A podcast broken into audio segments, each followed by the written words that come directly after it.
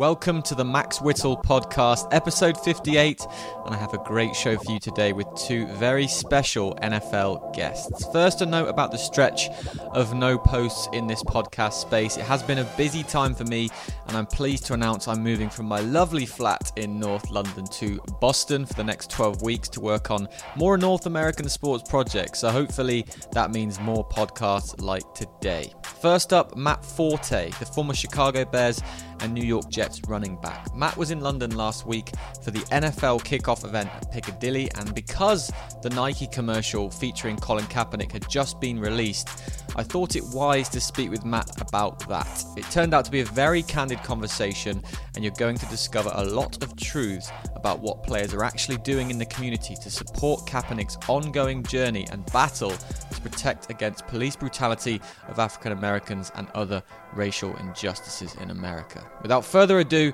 here are 20 good minutes with Matt Forte. Max Whittle at the NFL UK offices. Glad to be joined by Matt Forte, former running back for the Chicago Bears and New York Jets. Matt, how you doing? I'm doing well.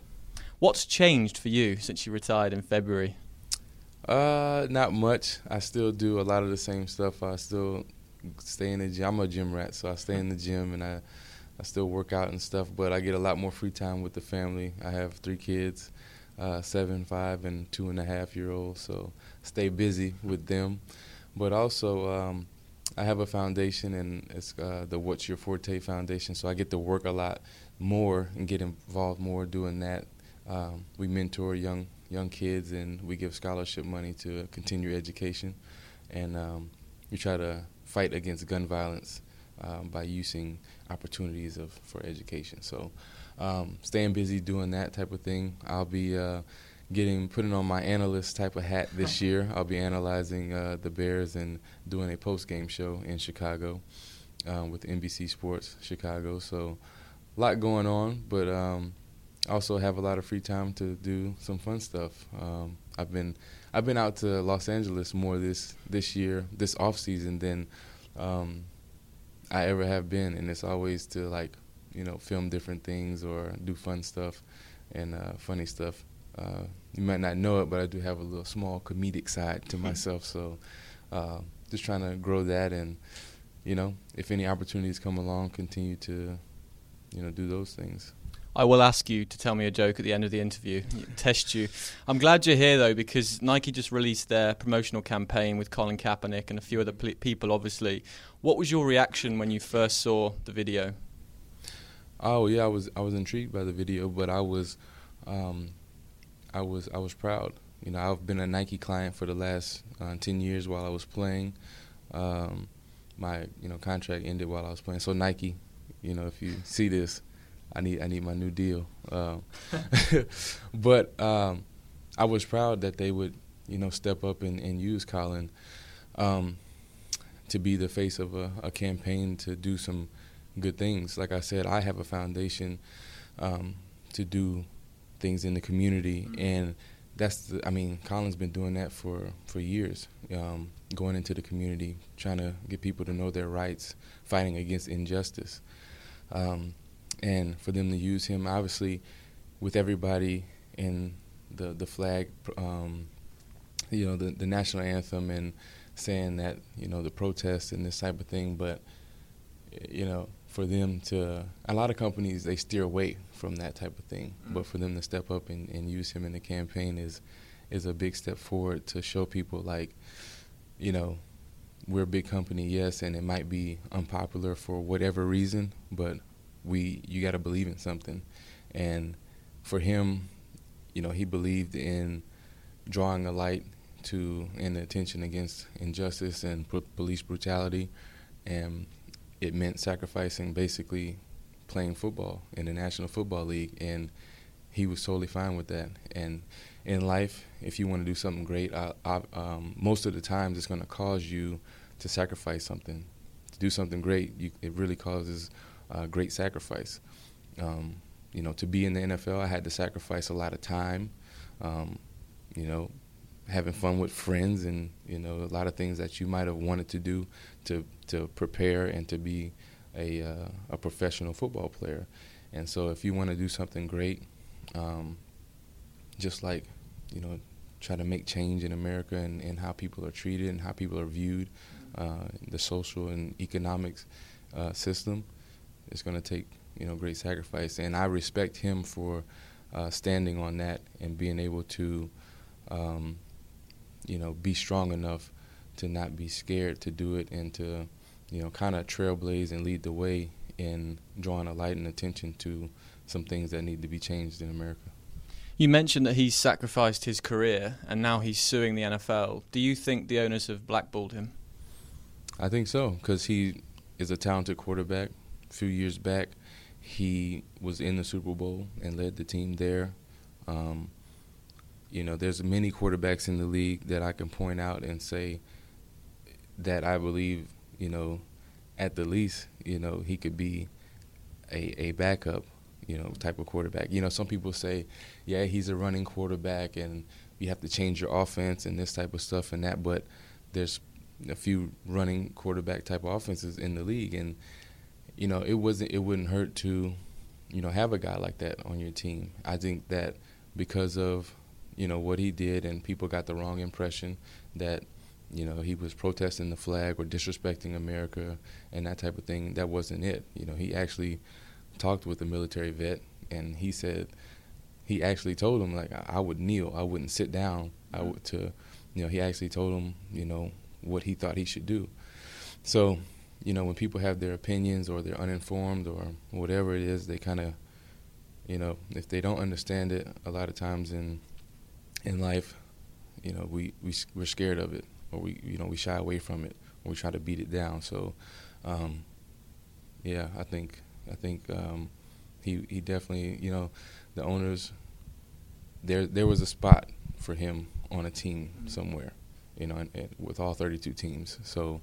Um, you know, with that being said, they have their reasons, and you know, we'll find out what they were. Donald Trump has reacted on Twitter saying Nike is sending a terrible message and it shouldn't be sent. How would you respond to that? I would say how? How is that a terrible message to want to change things for the better? You know, his campaign, you know, slogan was "Make America Great Again," and if he's trying to draw attention to you know, injustice and police brutality and trying to make that better for where people's lives are impacted in a positive way, then that's the right message I think you want to send. I think um, anytime you're trying to do something positive in the community, that's a great message to send. In September last year, you were with the Jets and you all decided as a team that you would lock arms mm-hmm. during the national anthem. I thought you had a great quote. You said, our, lock- our locker room looks like America, and what you meant by that, all colours, all backgrounds. Do you think that's the best way that this issue can move forward in a positive? So, as a team, we talked about it, and um, there were some people that um, thought we should kneel, and some people that thought we should uh, do different things, and we all came up with, we thought for the, the movement to actually move forward that we should lock arms as a team, showing unity where you saw black coaches, white coaches, black players, white players um, from all different black backgrounds, uh, all touching and agreeing and locking arms to show unity.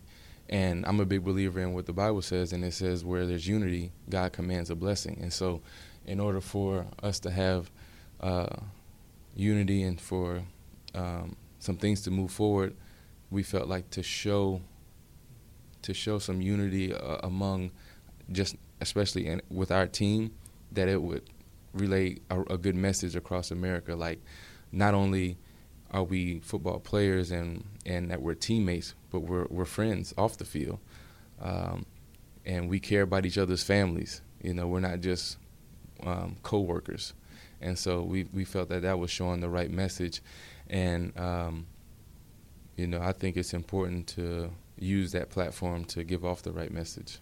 And when you do something like that personally and you talk about this issue in the public domain, what sort of reactions do you get on social media? Social media, you get a lot of different reactions. Some people, they understand it. Some people, they don't even read into it. They just see what your side is and they take their side.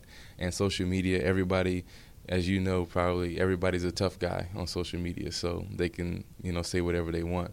But public reaction um, in person is is different. You know, people, you know, everybody has different opinions, and I think the um, problem today is when someone has an opinion that doesn't agree with theirs, they get hurt about it, or they don't want to be open-minded to listening to somebody else's opinion. You know, I uh, I read some of the comments uh, on social media, and you know, I'm open-minded about it, and I I hear, you know, I'm like that's an interesting point um, that people make, but you know, when I just try to make them see, you know, my side of it or or, or how I view it. And so um, everybody's not going to agree on everything. Everybody's not going to like you. And if everybody does like you, that means you've been lying to some people. So. But what's the worst thing you've heard? Let's say Twitter, for instance.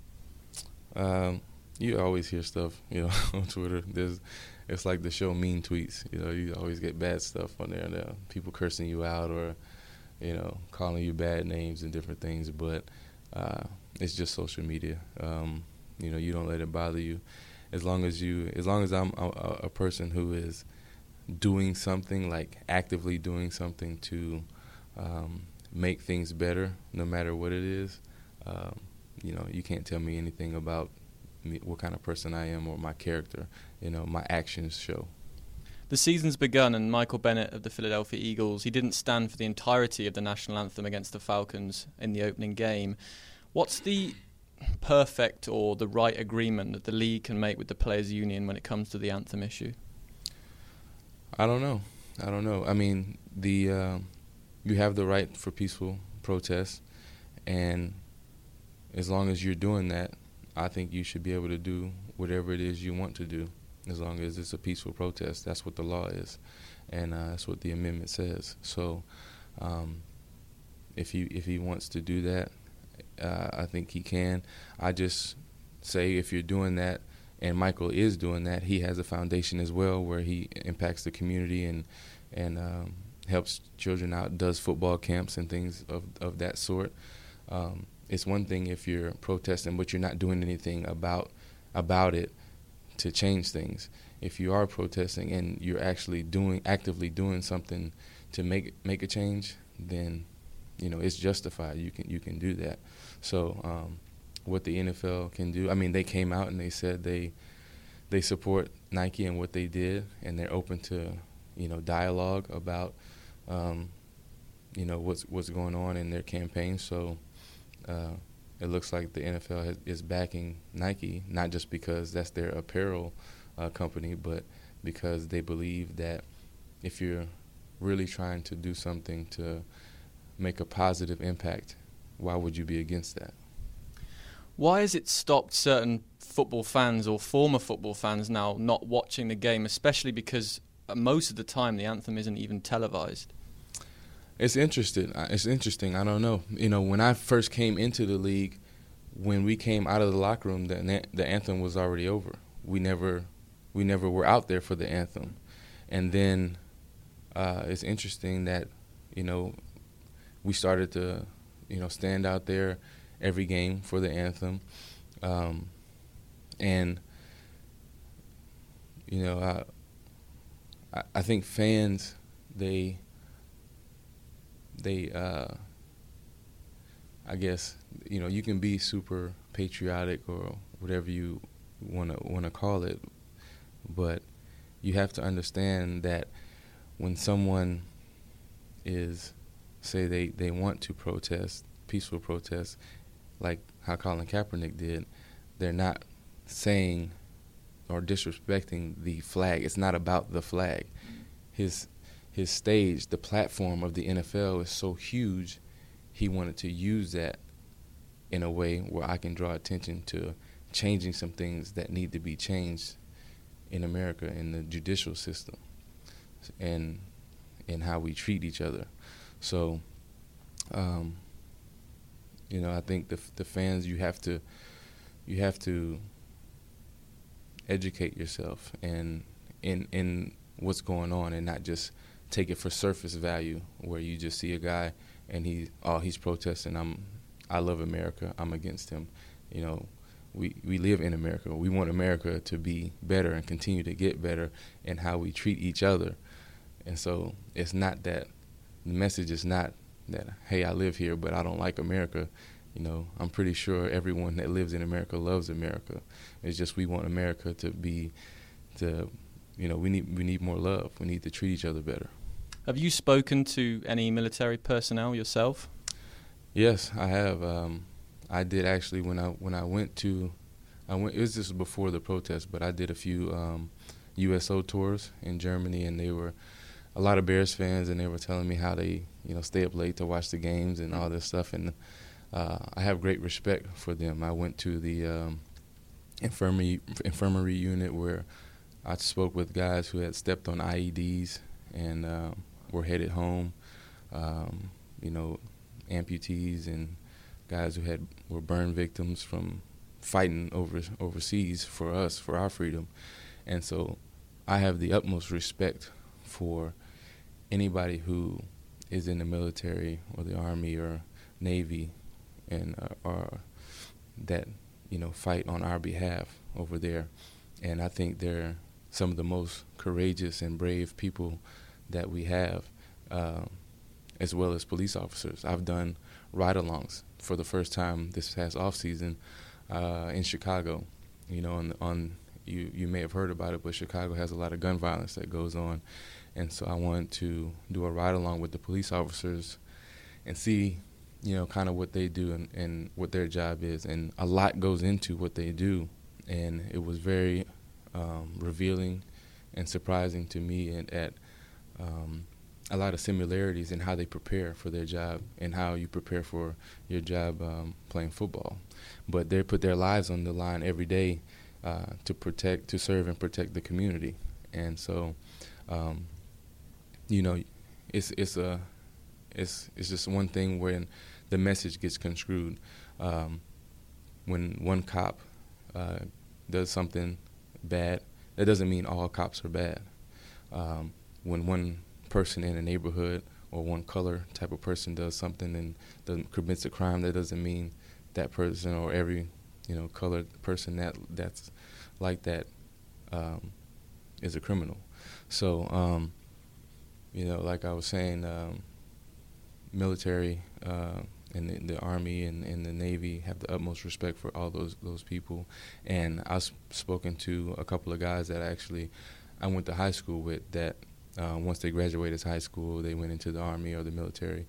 And um, I just wanted to get their view on what they thought um, about the protests and, and uh, during the national anthem. And a lot of them said the same thing. They were like, we understand that um, it's not about you're against the flag or against America, um, I'm pretty sure everybody that is has the, the, freedoms that they have in America enjoy them. Um, you know, it's like, and they they were saying, you know, they they understand why he did it, and that, you know, it's just a shame when the the message gets messed up, and so. Um, you know, some of any some of them also said they understand, you know, what the guys are doing, and they said they would they might not have, have knelt they wouldn't have done that maybe they would have raised their fists like some people do mm. um, like that but you know a lot of them had different opinions but also at the same time i think all of them said that they kind of understood you know why he took that position since the commercial came out college of the ozarks which is a private christian school in missouri has banned all of their uniform sponsored by Nike. What sort of message do you think that sends to the kids there? It's, I mean, it's unfortunate because it's it's. I don't understand. Like, what is what is by banning them to wear Nike going to do just because Nike supports a guy who is trying to improve something in America or draw a light to so that it can be improved. Um, when you have a problem or an issue, no matter what that issue is, and you draw attention to it, you want it to be fixed. And if it's a bad issue or a bad problem, there's nothing wrong with wanting good to be in the world. So the message that they're sending is just that uh, they're jumping like when you, whenever you your first reaction, usually if you don't think about it, it, it it's not usually the right reaction. If you take a time a, a second to sit back and assess, you know, everything that's going on, you can make you know better decisions. But it's unfortunate that they you know feel that way that they won't support Nike just because Nike supports uh, Colin Kaepernick and what he wants to do and what he's trying to do in the, in the community. But you know everybody has their own opinion. Do you see a positive conclusion to this if it does ever end? I think it's going to take a lot of work, a whole lot of work, and um, I'm all for it. I think as professional athletes, we need to all come together, and um, you know, I would challenge all professional athletes. Really, um, we've been blessed with a lot of money and a lot of influence um, to do uh, a lot of different things. I think if we all came together, I mean, there's there's there's strength in unity, uh, like I was saying, um, and if we uh, if we all came together for a cause that's outside of ourselves, I think we could make a, a bigger impact and faster impact. Um, you know, a lot of people were scared or they just didn't know what to do once um, the Colin Kaepernick uh, once he once he did his protest and some other guys joined the movement and, and stuff. And then, like now with Nike supporting him, I think some people will feel like they don't have to hide or they don't have to be scared. Like maybe I'll get ostracized or maybe the owners may, you know, release me. I might get fired or anything. Um, but there's there's strength in unity, and I think if everybody from across all the leagues NBA, NFL, NHL, MLB, uh, whatever it is, if we all came together to impact the community, I think we could really, we could really provide better opportunities for certain communities that don't have um, the financial stability or ability to do different things, that don't have the resources to educate um, their families or the food um, that that there's food deserts in America that go around where, you know, kids can't get healthy food or um, food that's actually um, that helps them to grow and you know actually benefit their their lifestyle. So um, I think it, you know if we all really came together to to do something, we could make a huge impact. But also, it wouldn't take such a long time to actually see some some uh, positive motion on it. Matt, I'll leave you with this: Can the NFL and politics coexist? Um, yeah, I mean they have to. They they do. That doesn't mean it'll be cohesive. At the same time, um, I mean they've been coexisting for a long time, but um, you know when you when you pull in politics into professional sports, it's just something that it kind of they don't they don't match up too well. And um, I'm all about truth. I'm not about a lot of politics. It's just you know if if you want to talk about the truth and and and do something that's going to help other people, then yeah, we can do that. But um, you know, do they do they have to uh, coexist politics and that's the question do they have to coexist politics and professional sports? Matt i think a lot of people are going to be interested in what you've said today so thank you for your time. Thank you I was very impressed with Matt Forte. Um, we spoke for another five ten minutes after this conversation. Was the record button had gone off, um, and he was very honest still uh, about the anthem and about Kaepernick and Nike, and he was genuinely proud of what they've achieved and genuinely proud of what Kaepernick has achieved. Um, you could see that in the in the interview. You can go and watch that video interview on my YouTube page at Max Whittle, and you could hear the passion in his voice. You could see the passion in his eyes. He was a really nice guy, very open to talk about this issue, and one that I think isn't going away, and, for good reason. Just a quick note you can follow me at max underscore whittle on Twitter. I've also just launched a new YouTube channel at Max Whittle. I'm going to put all my videos on there and all the films that I create. Also, this podcast and a few other things will be going on there too. My next guest on the Max Whittle podcast is a true hero, literally and figuratively. He is one of the co hosts on the Around the NFL podcast. He has battled cancer for the last 15 months and come out the other side laughing, smiling, and back to his very best. Chris Wesseling joins me to talk about his recovery from this terrible disease. Max Whittle at the NFL UK HQ. Delighted to say I'm joined by Chris Wesseling from the Around the NFL podcast. Chris, you've only been in London for a couple of days. You've already done a show on a boat and a live podcast. How are you feeling? Uh, I'm still adjusting to the jet lag. The time difference has been incredible, but uh, I feel great, and we've had such a good time that this is all a very pleasant experience. Now, many of you viewers out there that follow the NFL will know Chris was diagnosed last May with cancer, and if if I may, first of all, ask you how you how you're feeling at the moment, Chris. I feel spectacular. Even you know when chemotherapy ended in January, and by March I was feeling really well compared to where I was. You know when you're going through chemotherapy, they're pumping this poison through your body, so uh, you know you don't know how your body's going to react when it's over, and um, you know, Lakeisha, my fiance, was confident all along. You'll feel great. We'll be able to do things again. And I wasn't confident at all. I thought, you know, I may, what percentage of my former self would I ever be again? And I honestly feel better now than I did before I was diagnosed. Um, losing a lot of weight helped. You know, it didn't help when I was 135 pounds, but now that I'm back to 170, I feel pretty healthy. Um, and and life has been good. I'm I'm happy. That's great to hear. And if I may go back to last May, what is it like when a doctor tells you you've got cancer? Uh, it's a reality check. You, um, it, it's that unknowing because um, 48 hours was how long it took to hear I had cancer and then to find out if it had spread or not. So in that 48 hours, you don't know. You know, oh, do you only have a few months left to live, or you know, we, it's treatable? We'll have surgery and we'll fix it. So you just don't know, and, and you sort of it's a reality check in the sense that you, could be facing the end and you have to deal with that. Um, and luckily, I made it through. But you do have to sort of get your ducks in a row and deal with what um, your life has been. In the first couple of weeks after the diagnosis, how hard is it not to Google everything?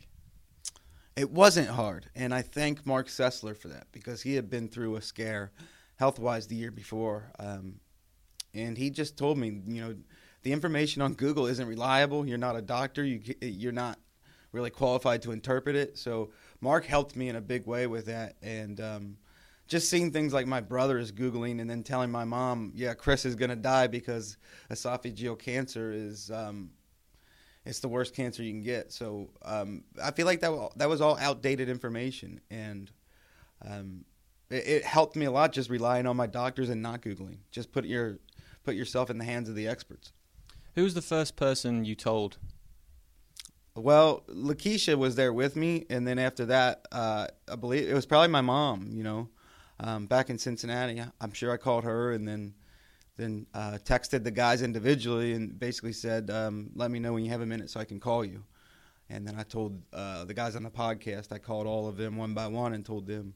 What was their reaction? If I mean, stunned, obviously. Stunned. Um, almost to silence. But then you know, each one was very supportive. You know, they were sort of gobsmacked and you know silent for a little bit. But as soon as the conversation got going, they were all very supportive and you know, what can they do to help? And we'll get through this. You know, that was sort of the the response of all three of the uh, other guys on the show. When you were going through chemotherapy and the surgery, when you could, did you listen to around the NFL? Yeah, I think the way you phrase that question that's good. Um, there were times where either mentally or physically, I don't think I could listen to the show. Sometimes psychologically, I just I don't think I was ready to always think about my job when I was going through it. So there were times where I didn't listen to it, but I would say I probably listened to 75 to 80% of the shows while I was while I was out. And what would go through your mind when you heard I mean, the fourth hero is is Chris Wesseling, and you are an, you are a hero after what you've been through. But what did it feel like listening? Yeah, I would get I would get really miffed that Gregg was taking control of the room. that nobody was there to tell him to shut up and he's wrong. And you know, I think Gregg and I have that dynamic that like it's sort of like a brother you know when you grow up and you and your brother are always fighting and arguing, and it's sort of like that one-upsmanship, and you can't let the other guy have the upper hand. And as knowledgeable as Gregg is about football, you know he can sort of exert his will over Mark and Dan at times when when the topic is about football, and I just catch myself throwing things at the phone like, "Come on, you guys got to tell Gregg he's full of it," you know. So I think that was that was one of the main things that I remember while I was listening. And would you text them that, that after the show? Sometimes I would. I, I I do remember one or two times where I, you know we do have this text, the four of us, you know, where we text every day whatever's on our minds, and I remember a couple of times putting it out there. You're like, Gregg, come on, you're full of it. I would have told you this, or I would have told you that. Um, it doesn't have the same effect on text as it does on the podcast, obviously, but but yeah, we did, we did go over that. Chris, those are just Patriots fans. We know that, right? Um, you're an avid reader as well, and you have this great list online that people can actually go and look at if you want a, uh, an NFL book inspiration. But was there a new book, football or not, that you really found useful while you were going through this? Yeah, there there was a book called *Sapiens*, which um, written by a British guy, I believe, um, which seemed to be one of the most profound books I've read, uh, certainly in years, and that really it made me think a lot about life and uh, what came before us and what's coming next, and then sort of our purpose in life. And then a football book. Uh, you know what else? Um, Seven Years in Tibet. I read that while I was going through chemotherapy, and it really hit home for me. I've always loved travel writing. That one was good. And then a football book, One More July, written by Bill Curry, former Packers center. Um, I, a lot of people know Instant Replay, written by Jerry Kramer, a different former Green Bay Packer. But I think this One More July is better uh, because Bill Curry's so smart, and and there's a whole chapter like it starts out on Vince Lombardi and psychology that just really captured, I think, as well as anything I've ever read, psychology in sports and how it works and um, what you have to go through to be part of a team.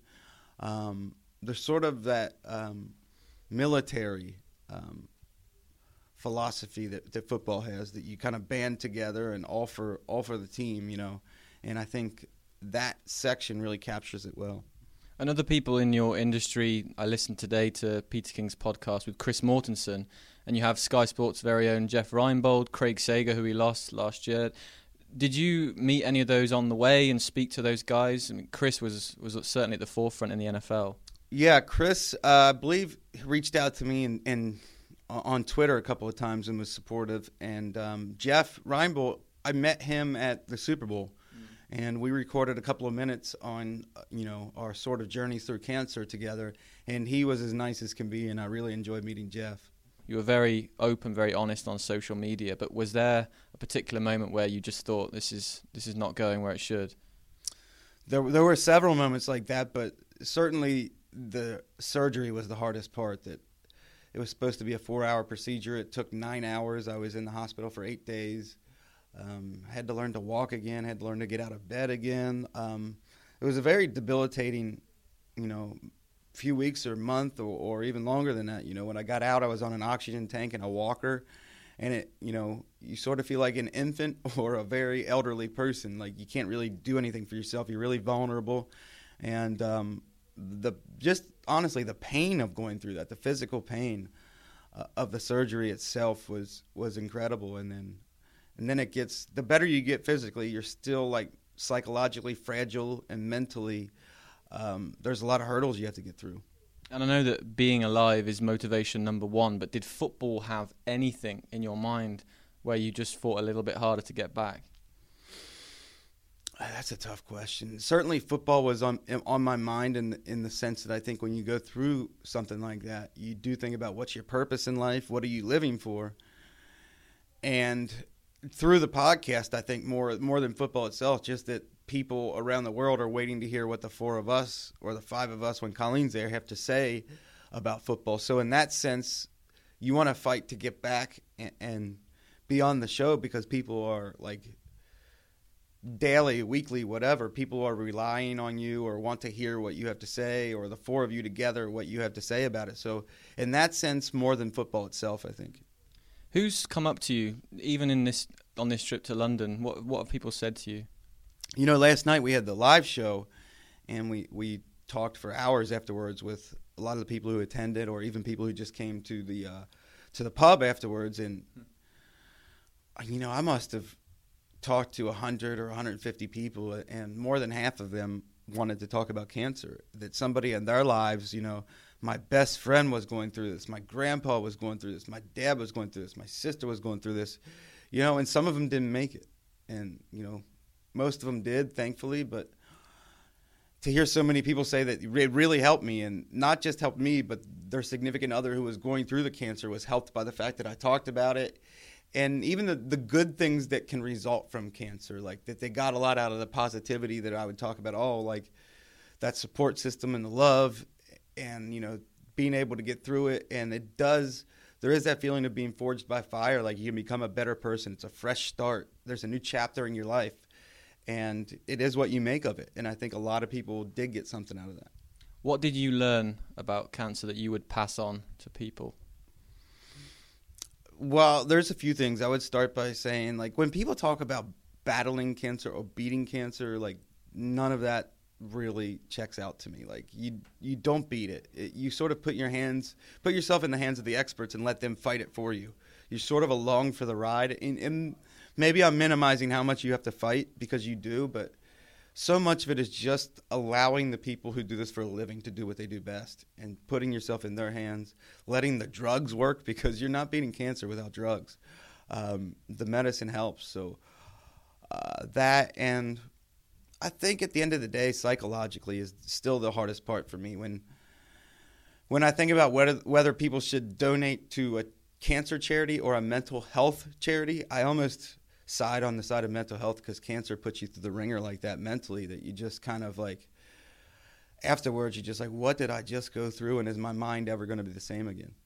So finally chris and i appreciate you telling us all these things what are you going to do 2018 season that's a new chris wesseling thing having gone through what you've gone through?